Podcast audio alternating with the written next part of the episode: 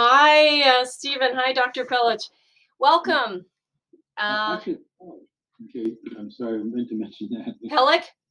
Yeah, Pellick. like, yeah. So, welcome. Um, thank you so much for coming out. I wanted to say to the audience this is uh, Dr. Pelech's second appearance on uh, Tish Talk.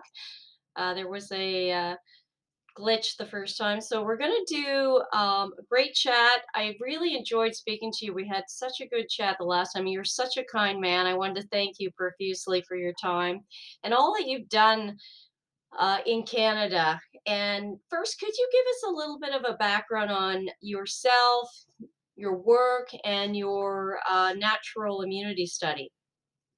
Sure.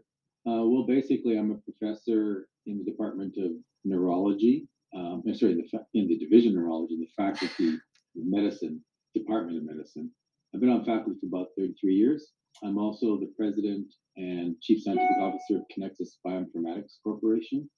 Uh, we've been in business for about 22 years, actually using antibodies in our research, uh, studying cancer proteins. And uh, also, I'm the chair of the Scientific and Medical Advisory Committee for the Canadian COVID Care Alliance. And so we're a very active group that's been studying the, um, the whole pandemic situation from the, the science through to the legal and the, uh, uh, the, the human rights issues, uh, the whole gamut.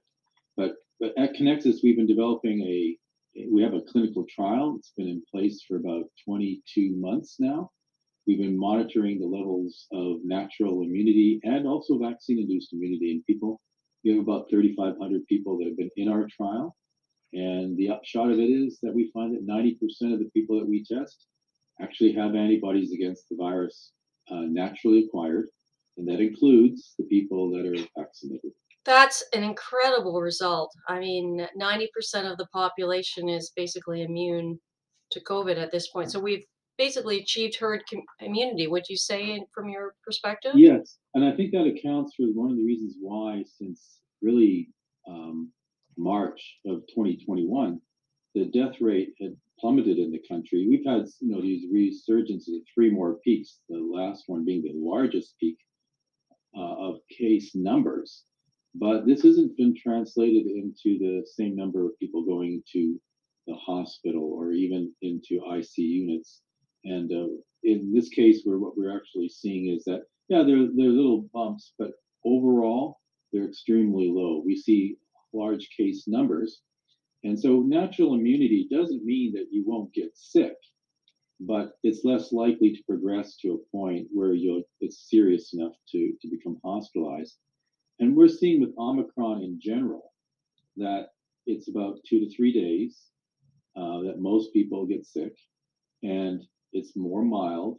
And in terms of being translated into if you're infected going to hospital, it's about four to five times less likely than, for example, the Delta isoform. So I actually attribute that not so much to the effectiveness of the vaccines because they're clearly waning, but rather it's just the growth of the acquisition of herd immunity already now in our population. That's actually incredible news for all Canadians. You know, this whole fear that so many people feel about Mhm. getting sick can be lifted when you understand that you may have already acquired natural immunity or some protection at least from COVID. You know, I mean, how did you get involved in the Canadian COVID Care Alliance? What was your uh, inspiration there? I mean, I think it's an incredible organization. I'd love for you to tell the audience more about it. Well, actually, they they found me because I was Oh, part of the CAN COVID network, which is research scientists across the country about weekly presenting, you know, their research findings to the rest of the scientific community working on COVID-19. And uh, I had made some statements in there about the uh, clinical trial that we had underway at Kinexus.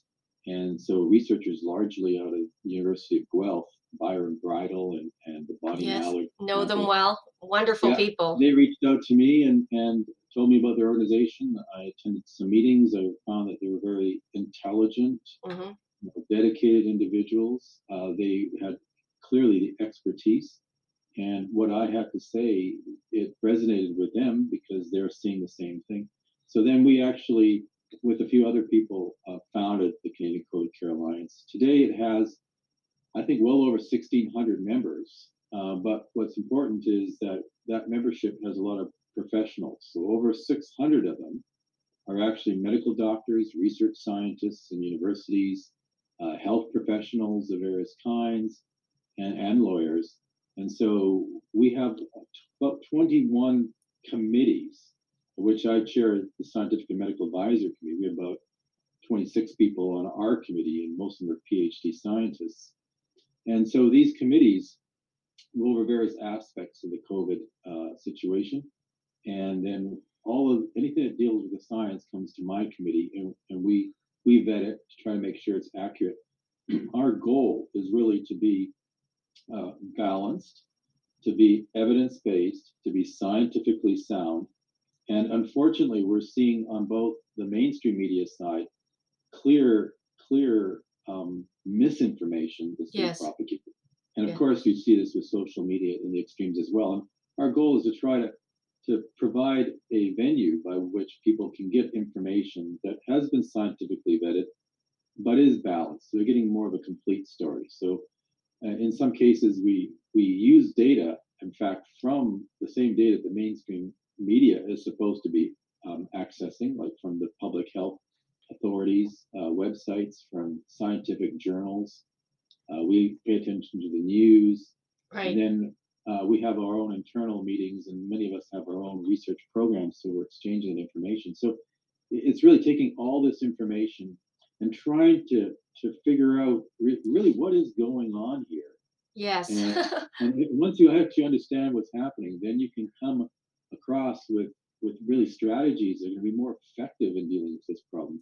What- Unfortunately, the strategies we have right now, they've been completely uh, ineffective and actually harmful. Oh, you think there's such a gap between the real data, the data that a lot of us can see who've worked in healthcare and, you know, brilliant minds and people who have high integrity, uh, like yourself and a number of the other doctors and scientists involved on the Canadian COVID Care Alliance, and what the health officials are telling people? Because there's this clear divide. The information is so, uh, it, it, it's from one extreme to the next. Yeah, And how can-. Yeah, and how can we get the real accurate information to government officials, health officials, um, so that we can actually get to the truth, so we can do the right thing for all Canadians in the future with these health policies? Because they have been harmful. I think we can both agree they've been. Um, the data will show they've been extremely harmful. Lockdowns have caused more deaths. We have mass, you know, suicide, drug addiction. We have missed uh, surgeries. Um, they, they didn't stop the spread. Uh, all of these measures have actually backfired and, and not been useful. Look at the epidemic of uh, mental illness in Canada, and particularly with our teenagers. Um, so, w- w- how do you think we can actually get to the accurate information out? Do you have any ideas? Yeah, well, everything you stated is completely correct, and it's well backed by documentation in the scientific literature that's peer reviewed. So, I mean, there's really no question here. So, so what you raise is, well, why is it that the public health officials are taking this tack that they seem to see that the vaccines are the pretty much the only solution to this problem? You know, they're doing masking and social restrictions, which again cause these harms. But I, I obviously I know these these people because they're my colleagues, and you know they mean well. I think that they're basing their information partly deferring to what they think other people are authorities about. So that's one thing, and then at the same time, I think there's an intimidation and a fear, especially with the medical doctors, and so they're not speaking out as much because they're concerned about losing their licenses. So I, I do think that everyone is trying pretty much to solve this problem, and they have good intentions.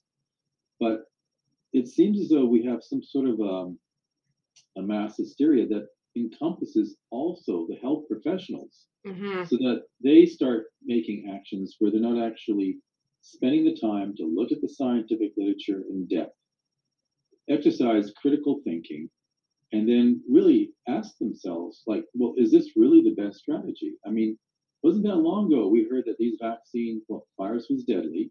We now know, especially with Omicron, that your the number if you get infected, your chances of actually dying from this now, and that includes all groups, that, including those that are are at high risk. You know, obviously it stratifies, but if you if you look at the entire population, we're probably looking at probably less than a 0.1 percent fatality rate right now. That if you get it, you know, less than one in a thousand would probably die from it. So that's one thing. So the virus is not that deadly when you compare it to other viruses that we accept in our society without these kind of restrictions and craziness. And then on top of that, we're seeing that the vaccines themselves, they're not efficacious. We clearly see that they lose their efficacy over time, usually within a few months, in fact. And the other is that that they're not safe. You know, No. we're told that they're safe, but in fact, there's a high degree of vaccine injury. Over a million reports, for example, in the U.S. Uh, vaccine injury reporting system that they have there, Yes, and and uh, deaths. yes, and I've heard um, from a number of doctors who I've spoken with and interviewed. That it's incredibly hard to actually report an adverse event. It's cumbersome, it takes a lot of time, and there's a real uh, push not to report things, not not so much overtly, but it's like, are you sure that's a vaccine injury? Can you really um, assess it? So I think we're not going to really learn the fallout from the experimental vaccines for some time. And in the short term data is so disturbing because there's been so many injuries and deaths already, more than any vaccine in the last 30 years combined, that I wonder why we're not pausing any further vaccines. That's another like obvious question. Why is it not with the obvious data that this uh, push has not been paused to reassess safety da- data? Because that that should be the most important thing for Canadians. That if you're if you're using uh, a drug. Kind of like thalidomide. After a certain point, there were so many doctors that realized it was very damaging and it was pulled what is the point that we realize that not only are these uh, experimental vaccines not effective, but they're not safe? And at what point do we pull them? And how does that justify the mandates when they're not working and they're not even safe for protecting our Canadians' health? And the future of our society, and particularly our children who aren't even at risk of COVID. Right. No, I mean their chances of being hospitalized is less than one in a hundred thousand if you're under 18. Less than a million, one in a million that they would die from. In fact, much less now because those figures are based on the Delta variant and the Yeah. Omicron is, is even safer. So I mean the the issues of the whole passports for for the the vaccines to give you unrestricted access or, or improved access to you can go out and spread the virus. I mean, the reality is that over 80% of the cases, the total cases in the country, are in double vaccinated or triple vaccinated people. So you can't look at that that pool of people that are unvaccinated, somewhere around 15%, which most of those, like the vaccinated people, have natural immunity too.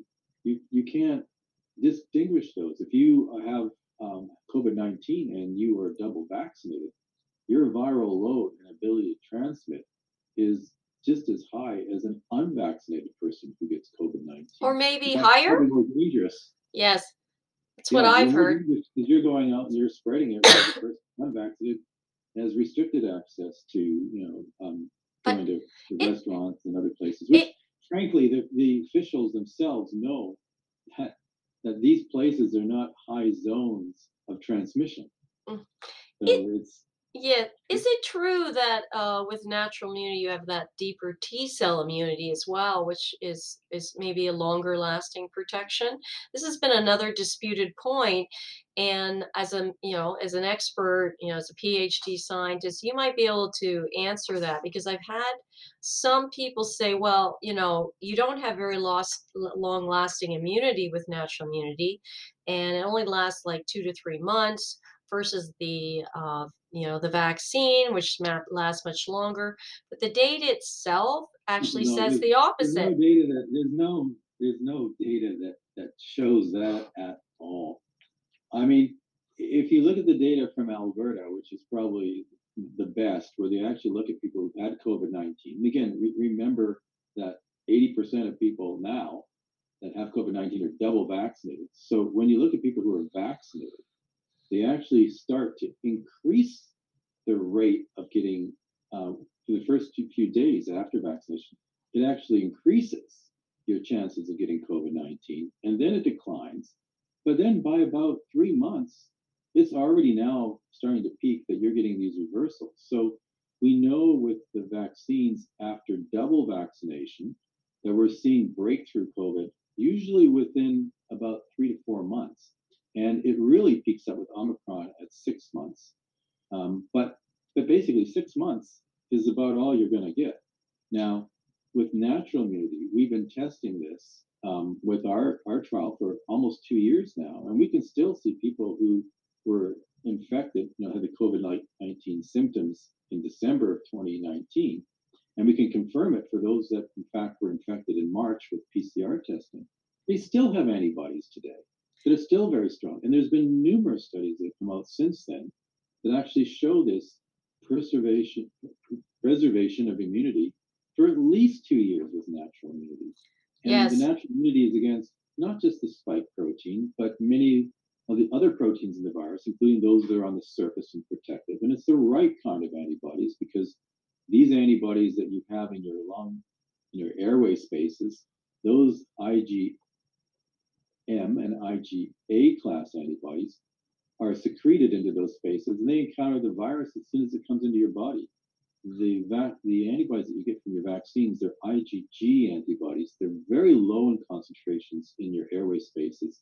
Only in the deeper lungs do you actually have significant IgG levels.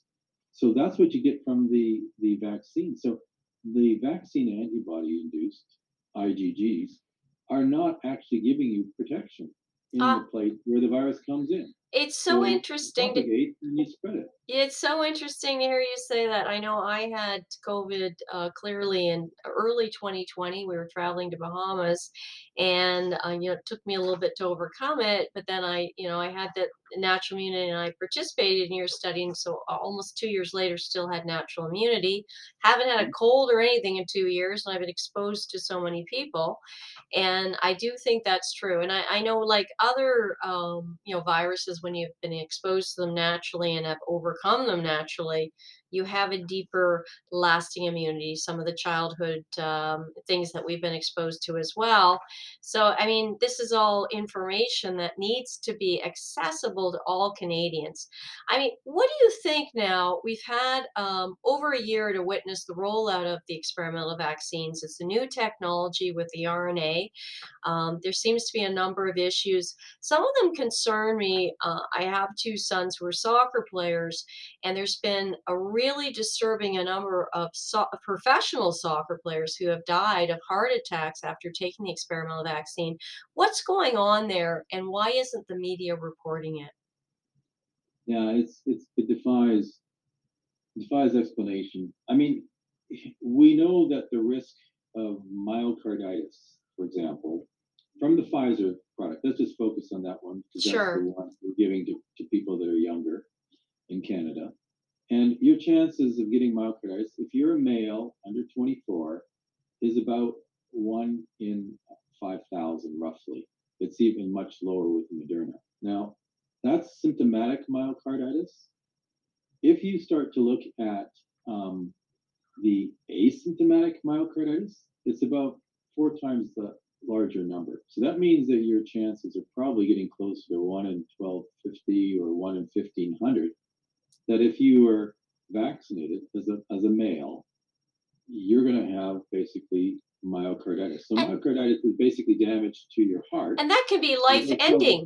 Yeah, that could be life ending. That that's a serious Ab- condition. ab- Absolutely. We, we don't have any data, of course, for vaccine induced myocarditis because we just started doing this. But we know for viral induced myocarditis, the you have about a 20% chance of dying within six and a half years with the viral myocarditis. So it clearly, when you see cardiovascular disease is pretty much almost the number one killer, very close to cancer. Yes. And that's what most people die from is cancer or cardiovascular disease, about 90% of cases. And you are damaging your heart as a young child. And that's permanent damage because those muscle cells are not replaced by new muscle cells. They're replaced by, by fibroblastic cells or scar tissue. And instead, the surrounding muscle cells have to get bigger and carry on the extra workload. So the heart gets bigger.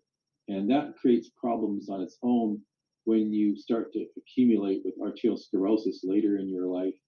You have higher blood pressure, more breakage of platelets, and it just puts you on a pathway to basically a much shorter life. Um, Yes. there's there's no point in doing this for kids when they're at such low No. risk. I, I mean, we need to stop the shots for kids, basically. I just heard another cardiologist in Canada finally felt called to speak up and saying they're finally labeling uh, it as a vaccine-induced uh, myocarditis.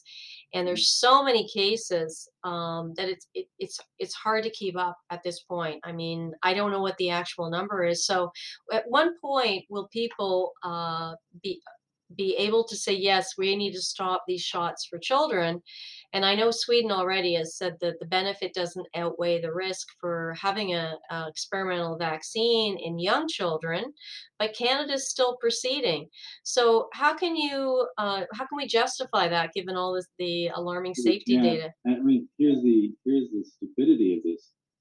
When we looked at myocarditis, when we looked at thrombosis, that was Yes. from the Moderna vaccine. The clotting eventually was recognized that clotting was about one in, in fifty thousand chance that if you took the Moderna, and we're talking about all age groups, that if you took the Moderna shot, that you would get you have thrombosis and blood clotting that would, would could actually cause heart attack and stroke. And so in Ontario, they decided they were not giving this to the population anymore.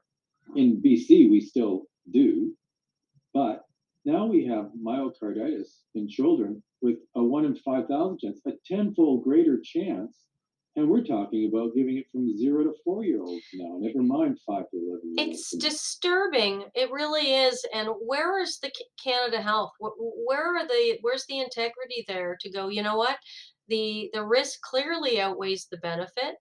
Children aren't at risk. We now have Omicron, which is is, is a lot like a bad cold. Uh, you know, a lot of viruses, you look at the history of viruses, they move from lethality to transmissibility. That's a normal progression. It's kind of an amazing gift of nature takes a, a strong virulent virus and it makes it less lethal, more transmissible. So you get more cases, but they're all mild. And that's what we're seeing with Omicron. Yeah, well, you know, you have to understand that there are literally hundreds of thousands of viruses out there that can affect mammals. Never mind, you know, other creatures, uh, other animal types. They're all out there, but very few of them are actually pathogenic in people. Only a few hundred. And so what happens is the ones that are very pathogenic, they kind of co-evolve with that species that's going to be um, susceptible to it. In many cases, it's so well co-evolved that it causes no harm to those animal types, and they become vectors. They can they can transmit the virus very easily because they're not killed by the virus or sickened by the virus, which would put them, you know, at at vulnerability, for example, to be eaten by a predator or something. So what happens is these our own immune systems evolve to recognize these viruses in your own lifetime but over the course of you know hundreds of years you know we develop some of these uh, we select i should say evolutionarily those viruses that are very infectious and very benign that they don't actually hurt us and we're seeing in in the course of just a couple of years now the evolution of SARS-CoV-2 to be from something that was a little bit more lethal and not quite as infectious to something that's highly infectious and in fact very mild. And Yeah. it'll probably undergo further evolution as time goes on because that is the, the, the mutant, and there's literally over 10,000 different mutants of Yes. SARS-CoV-2 that have been described. But these ones are selected hmm because they have the characteristics they can outcompete all the other variants Right. and have to meet that those two criteria Fascinating. infectious and benign Yes. I mean, it's so interesting when you think of it. It gives people a lot of hope. We know now the virus is is uh, not lethal; it's transmissible.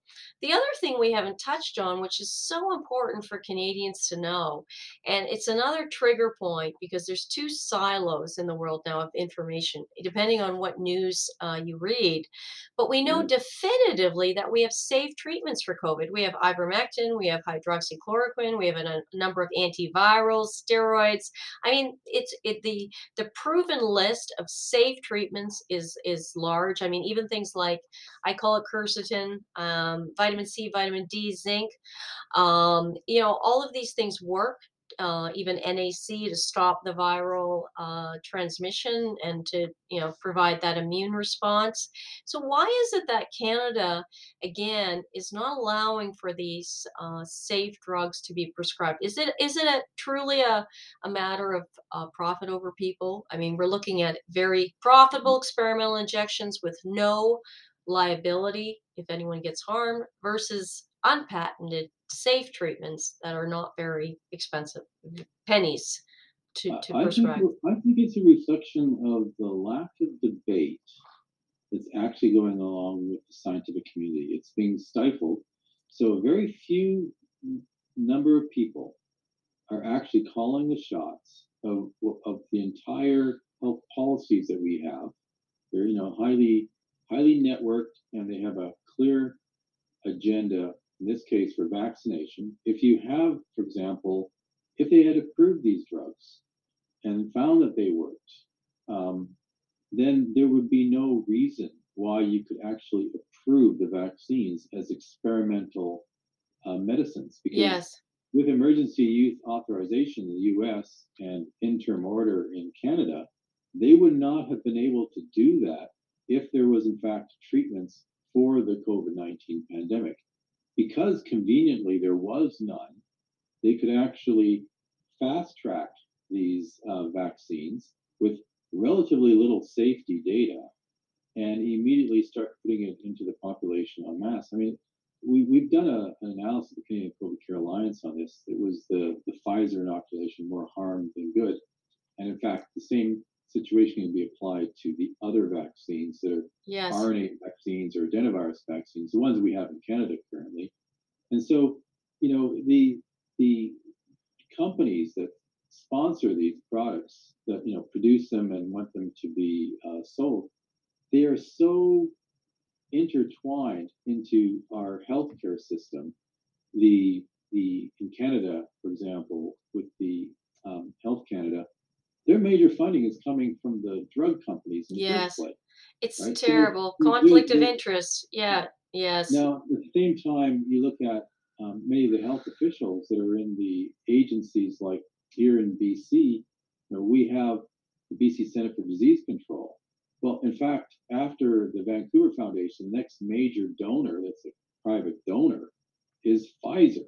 It's it's wrong yeah it, it's definitely wrong and I, these people are, are really pushing the products. So, in fact, Pfizer's got a situation where they've, as do the other drug uh, and vaccine companies, they have no liability to these products. The government has no liability with these products. And so any kind of harms that come from it, the, the victims really have nowhere to go. that's a And s- then tragedy yeah on top of that, when you have emergency use authorization or interim order authorization, the pharmaceutical companies they cannot mar- they cannot market their products.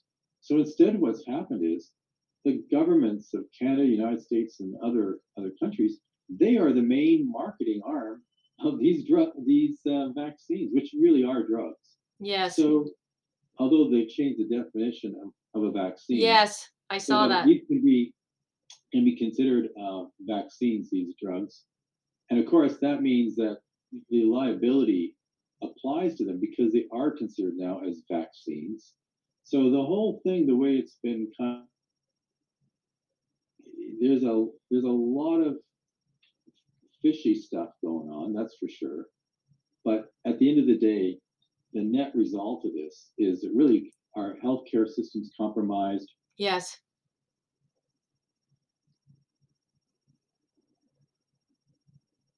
I've lost your I've lost your feed for a second there.